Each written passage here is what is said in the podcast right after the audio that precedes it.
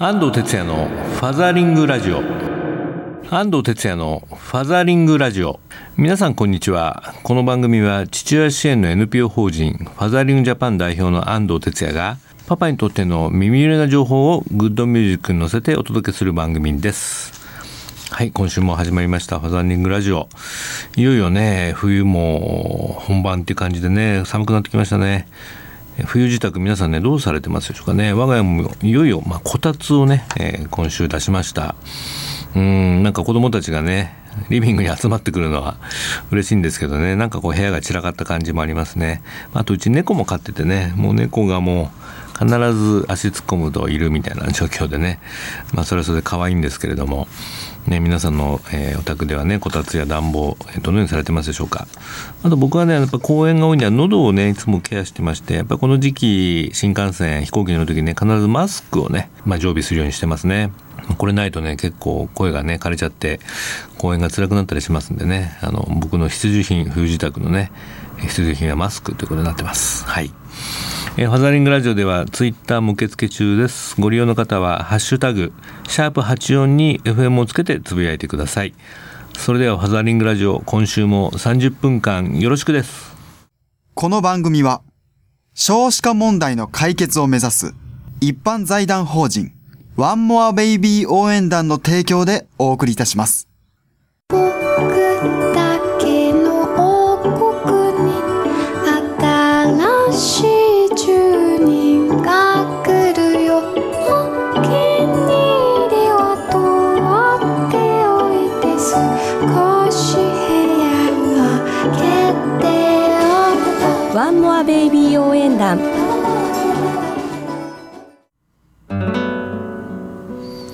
ファザーリングラジオ FM 西東京からお届けしています。ここからはインフォメーションのコーナー。このコーナーでは子育てに関するニュースなどをパパたちに知っていてほしい最新トピックスを紹介しています。えー、今週はですね、まあ、イクボスが今全国的に広がってるんですけどもいよいよですねこのイクボスの研修が沖縄で行われます、えー、それを主催しているオトーリング沖縄のえー、上津さんに、えー、電話がつながってます。上津さんこんにちは。こんにちは。はい、えー、また僕もお邪魔することになるんですけども。よろしくお願いします、はい、ビッグボスはね沖縄では確か初めてだと思うんですけれども。そうですね、はい、うん。まあ、どんな方に参加を今募ってるんですか、えー、今はあの企業のですね、うん、あの人事とかですね、うん。あの上司の方にですねあの直接あのお話をしてますね。あそうですか。反応どうです？まだ沖縄でイクボスってね初めて聞く人も多いと思うんですけど。まああのポポカーンとしてるような。感じですねまだ。まあイクメンっていう言葉は沖縄でも多分ね皆さん知ってると思うんですけどね、ね、はい。まあ、イクボスとはってこの番組でも何度も言ってますけどね、まあ、共に働く部下やスタッフのワークライフバランスを考えその人のキャリアと人生を応援しながら組織の業績も結果を出すと、はい、自らもやっぱりワークライフバランスができてる上司のことをマイクボスって言うんですけどね。はいそうですね、うん、まあ、でも割と言ってみるとああこの人イクボスだななんていう人結構各地にいるんですけど、はい。うん、上さんの会社の社長なんかもそうなんじゃないですか？そうですね。うちの未来ホームという工務店ですけども、はい、あのうちは結構パートさんも多くてですね、うん。夏休みなんかはあの同伴出勤をして、うん、子どもたちがそこで宿題したりとかですね、で学校行事を優先あのするようにということも許可しておりますので、はいうん、かなりうちの社長はイクボスだと思いますね。なるほどね。まあ、そういう働きやすさがねある会社にこれからいい人で集まってくるって言われるんですけどね。そうですよね、はい。まあ、沖縄の企業そういうのが増えてくればねあのもっとこう活性化すると思いますし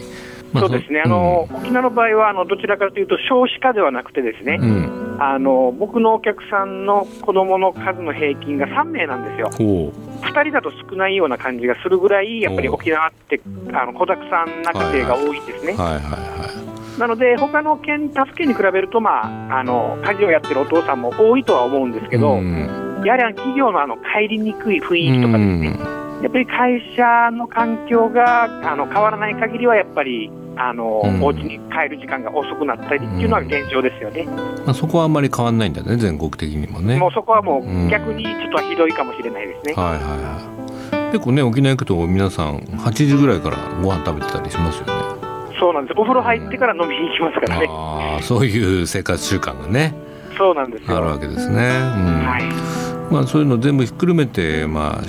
生活なんでね、まあ、その生活がエンジョイできてこそ仕事の意欲も湧くと思いますからね。その通りだと思います、はい。えー、今回のイクボス研修 in 沖縄。ね、あなたのもとで働きたいと言われる新時代のリーダー育成研修っていうのは銘打ってますけどね。はい、はい、これ全3回でしたっけ？そうですね、うん、あの11月と来年の1月、2月ですね、うん、合計で3回ですね。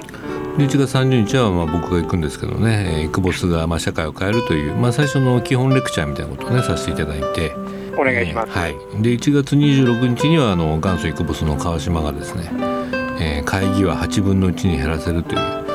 まあ、少しこう具体的なマネジメントね経営の仕方っていうのを伝えてくれると思います。そうですよね、はい、で2月9日は、えー、うちの塚越がですね行ってこのイクボス事業の展開事例ということで、まあ、いろんな今各社コンサルティングが入ってますんでね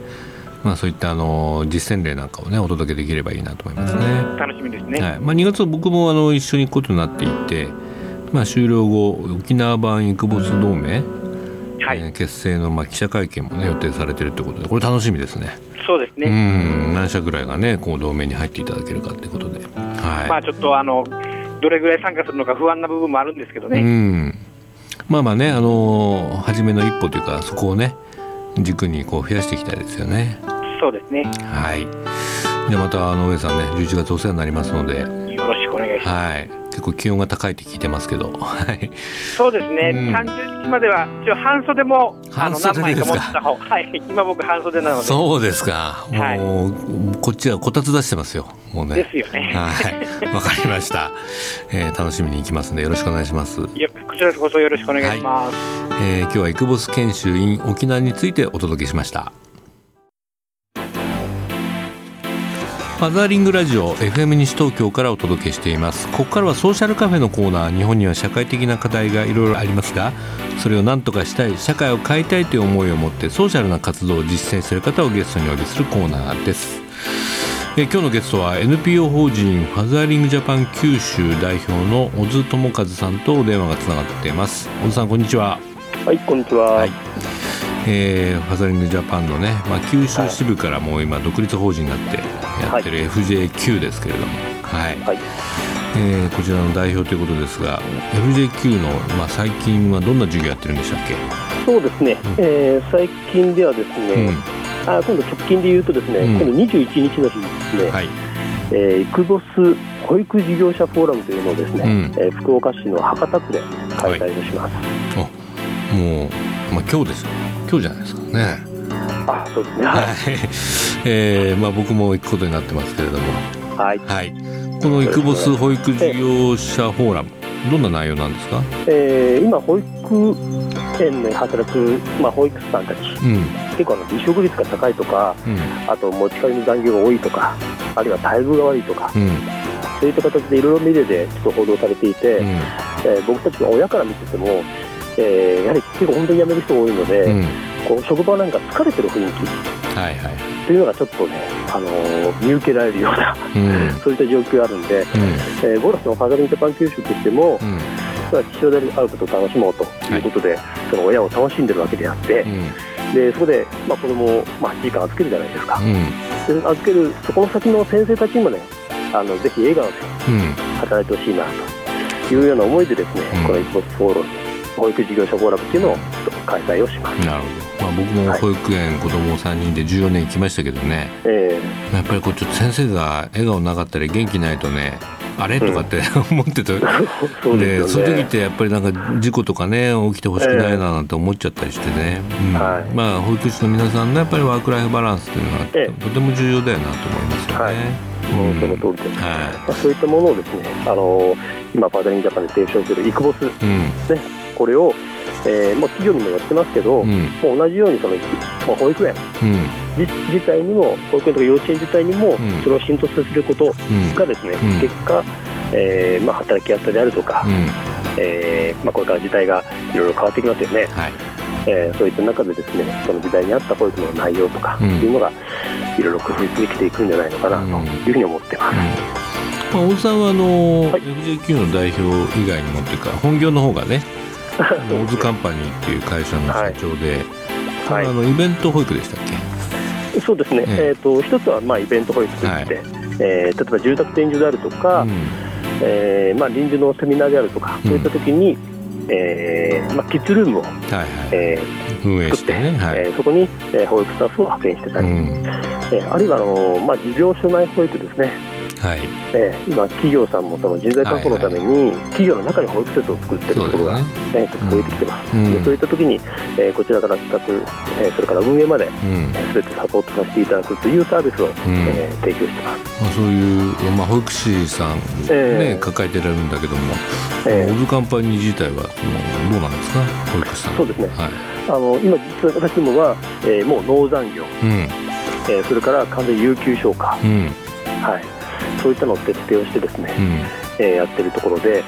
うん、えー、それももうだいぶ浸透してですね、うん、今ほとんどもう最初実は、まあ、離職実は多かったんです、はいはい、多かったんだけど、今ほとんどもう離職も、えー、なくなる状態で。で結局、えーまあ、保育園のよ状態も良くなって、園児も増えて、で保育士の逮捕も増えるんですけど、やっぱり保育士さん自体が自分の友達とかですね、連れてくるんですよね。ええ、だからかつて勤めてたけどね、一回離職しちゃった人たちはそうだよね。うん、ええ。まあ、そういった形で、まあ、結局、いいスパイラルが、うん、その育没を浸透させることによって、うん、この保育園でも保育でも実際できるんだなというのを、自分自身が体験したんで、うん、えー、それをちょっと落とし込んでいきたいな、うん、そうですか、まさにね、はい育ボスとして機能している小津社長がおすすめする保育士も保育園にも育ボスをということをね、このフォーラムで業界自体ですね,、はい、ね業界、本当もう今女性活躍とかね中で保育士が足りないって言われてますしね、うん。まあ、こういったやっぱり働き方を整備しないとねいい人材も入ってこないと思いますしね、そうですね、はい、育ボス保育者事業フォーラムは11月21日土曜日15時から JR 博多シティの9階会議室3で行われます。はい、はい、ね、僕も、まあ、これからすぐ飛行機飛び乗ってです、ね、はい、向かいたいと思います。はい、待ってます。はい。ちょっとまあ FJQ あの昨年度はね、福岡県の,、えー、あのパパスクール事業っていうのね、はい、やってましたけど、あれもう50回ぐらいやったんだっけ？ええ、そうですね。うん、もう福岡県の各地でですね、うん。えー、いろんなところでパパスクールであるとかですね、はいえー、それから地域に活動するパパを応援したりとか、うんあるいはマイクボスですね、うん、そういったところをテーマに、うん、えー、いろんなところでそういった啓発活動を行ってきました。なるほどね、はいまあ、九州っていうと九州男児のイメージが強くてね。おっしゃる通り。子育てなんかしないんじゃないのって言われると思うんですけどもどうですか最近の九州のパパたちは？あの実際やっぱ変わってきましたね、うん、特に若い世代20代、30代っていうのは、うん、やはり共働きでやっぱやっちゃってる、うん、えー、で今やっぱじいちゃんばあちゃんも近くにいないというパパたちも多くて、はい、でそういった中でやっぱりもう、えー、男性もやっぱりやらざるを得ないと、やらないと家庭がもう崩れちゃうよと。えー、いうふうなものになってますから、はいはい。えー、結局積極的に入ってらっしゃる男性も増えてきているというふうに感じます、まあ、これも時代の流れだよね。そうですね。もう時代が変わってると、そうですね、えー。まあ、何のことそのちょっと年長のビッグボスたちがね、えー、あのまあ、ボスがビッグボスならないとちょっと厳しいかなって感じがするよね。ね。はい、はい、今度今年はあの佐賀県でもねイケメン事業だっけ、えーそうなんです。ね、一面ですね。一気面地域でね、やっぱり活躍するお父さんを増やそうということで。まあ、はい、僕最近あのイクメンの五段活用って言っててね、うん、イクメンがイクメンが、まあ、家でいや育児するのはイクメンなんだけど、えー、その次はもう地域に出てってねこれがこうイケメンになっていくっていう、えー、その後育物とか育児とかいろいろあるんですけど、えー、イケメンは佐賀で増えそうですかこれ。そうですね、うん、あの実際今講座が始まってまして、これ、英語講座なんです、うん、4回の、うん、僕も1回目ね、お邪魔して。そうですね、1回あのフォーラムで安藤さんにまず基調講演をいただいて、はい、その時にもバシッと、あの佐賀のパパたちを、えー、刺激していただいたまあ、県知事も来てくれたしね、あの時ね。そうなんです、まあ、県知事自体がもうイクメンですからね、その前職では、えー、育児休業を捉えた、はい。えー、そういった方なので、そうですね、えーはい、いいと思います。まあ、そういう中で、ね、佐賀のイケメンが増えていけばね、はい、またこう結構あれじゃない？やっぱり保育所というかそういう子育て支援自体も変わっていくかもしれないね。そうですね、うん。いろんな地域に巻き込んだりとか、うん、えー、できるんじゃないでしょうかね。ね今やっぱり地域が母性化してるって言われてて、えー、男性が長時間労働だとどうしても地域活動できない。結局お母さんやおばあちゃんしかいなくなってるということでね、まあ、子どもの育ちの環境的にもですね、やっぱりこうイケメンを増やしていくっていうのは非常に僕はいいんじゃないかなと思うけどね。そうですね、うん、そこにやっぱり違う価値観であるとか、うん、またちょっと違うような、うん、えー、だったりとか、はいはい、そういったのもその地域に入ることで、さらに子どもの多様性というか、そういったところも広がってくるんじゃないのかなと思います。まあ、小津パパも糸島市にね、はい、在住で。そうですね、地域の活性化やってますけど何やってました、はい、ちょっとまあ PTA 活動であるとか、えー、あと地域でやるあのここで110キロウォーキングというね、うん、2日間にわって110キロ歩くという、うん、そういったウォーキングの実行委員をしてたりとか。子供も一緒にやるの、まあ、えーと、その時はですねまだうちの子供はまだ参加できないんですけど、うん、まあ、子供も小学生以上、高学年は参加しているところも多いですね。はい、ですね。そういったこうイベントをパパたちが仕切ってやるっていうのはね。はい。うん、昔はもうお祭りとかあったんだけどね、えー、うん、はい。まあ、それもあってもいいしそれプラスでなんかこう子供にとってのね、うん、あのアクティビティにつながっていくといいんじゃないかなと思うね。そうですね、うん、やっぱり斜めのお父さんを増やしていくとね、はい、あの子供たちもいいんじゃないかなと思いますね。はい、はい、というわけでね今日は、えー、活動が活発化している、えー、ファザミジャパン九州、はい。ね、代表の小津智和さんにお話を伺いました。じゃああの後ほど福岡でお会いしたいと思います。はい。はい。お待ちしますんで、はい、九州でビシッと。そうですね。イクボス広めましょう。はい。よろしくお願いします、はい、じゃあどうも今日はありがとうございました。いえいえこちらこそありがとうございました。はい。絵本コーナーパパ読んでです。このコーナーでは週末パパが子供と読みたいおすすめの絵本をご紹介します今週の一冊はこちらですね。おじさんとカエルくんという絵本です。ちょっと読んでみましょうかね。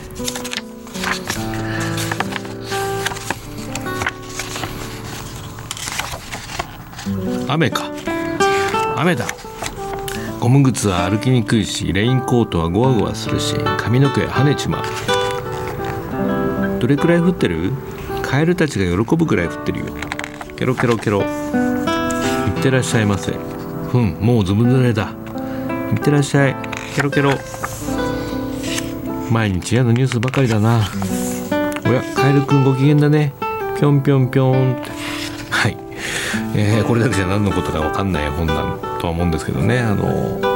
雨の朝ですね。しかめ面のおじさんとニコニコ笑顔の男の子がね。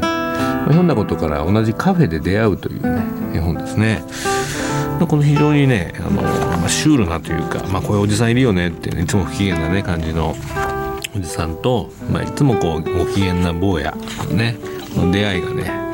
なんかね面白く描かれててあと絵がねすごくコミック風でねあの読みやすくってうちの子なんかもね結構好きなんですけどね、まあ、すぐ読めちゃうんで是非ねあのお父さんたち読んでみていただきたいなと思いますね。日本ナビにもこんなレビューが来てますねシュークリームさん40代大阪府女の子8歳のママからです。最後がいいね。これ娘のセリフです。気難しそうな頑固そうなおじさん無邪気とか天真爛漫という言葉がぴったりくる男の子。同じように支度し同じように家を出て同じカフェにたどり着く2人。感情も表情も正反対。外からこの2人を見ているとハッとします。やがておじさんも見えてなかったおじさん自身の姿にハッとします。本当に最高のラスト。ぜひ読んでみてください。ねこんな絵本で、まあ、このラストに何があるかはねあの言いませんけれどもぜひね気になる方は、えー、チェックしてみてください、えー、今週の一冊はですね「おじさんとカエルくん」えー、リンダ・アシュマン文、えー、クリスチャン・ロビンソンへ、えー、アスナロ書房から発売になっています。Facebook ページにもリンク貼っておきますのでご覧ください、え、今週の「パパ読んで」でした。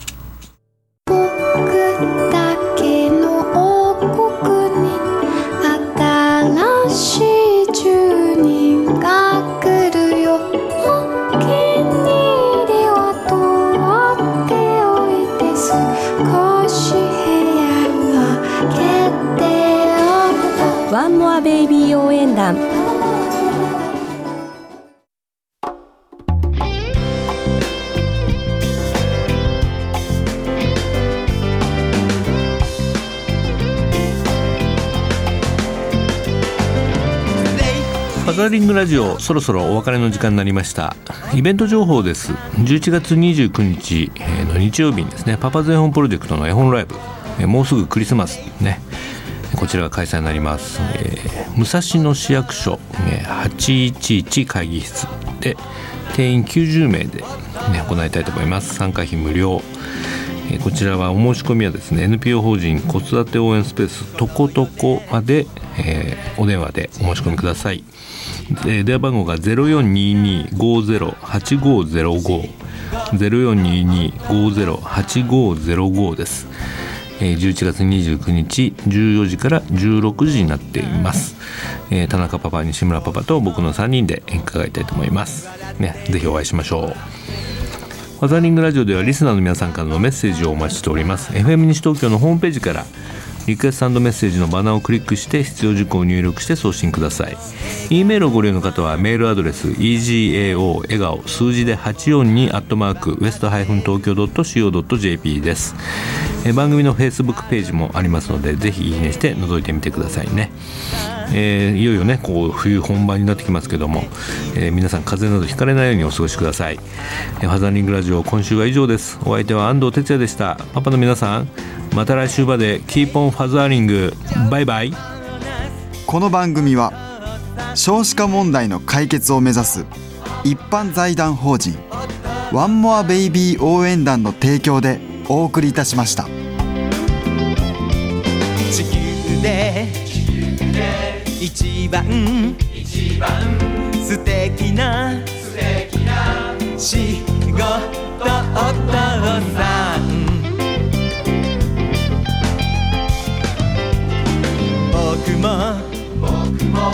私も